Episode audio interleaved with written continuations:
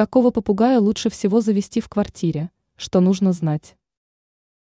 Экзотические пернатые питомцы отличаются неспокойным нравом. Попугаи издают множество звуков, они пищат, поют и щебечут всегда, когда им вздумается. С появлением в доме пернатого друга о тишине и спокойствии придется забыть.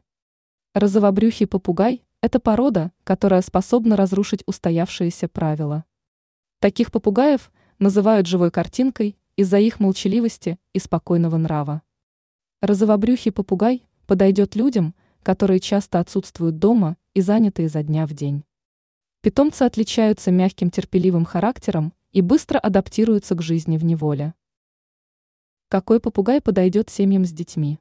Учтите, что не все породы можно покупать в дом, где живут дети. Не уживаются с шумными детками какаду, ара и другие крупные птицы, которые будут норовить взять их на руки. Крупные птицы требуют много внимания к себе. Они считают себя самыми главными в семье и хотят к себе соответствующего отношения. Подобная иерархия противопоказана в семьях, которые воспитывают детей. Попугаи могут воспринимать малышей как конкурентов и травмировать ребенка.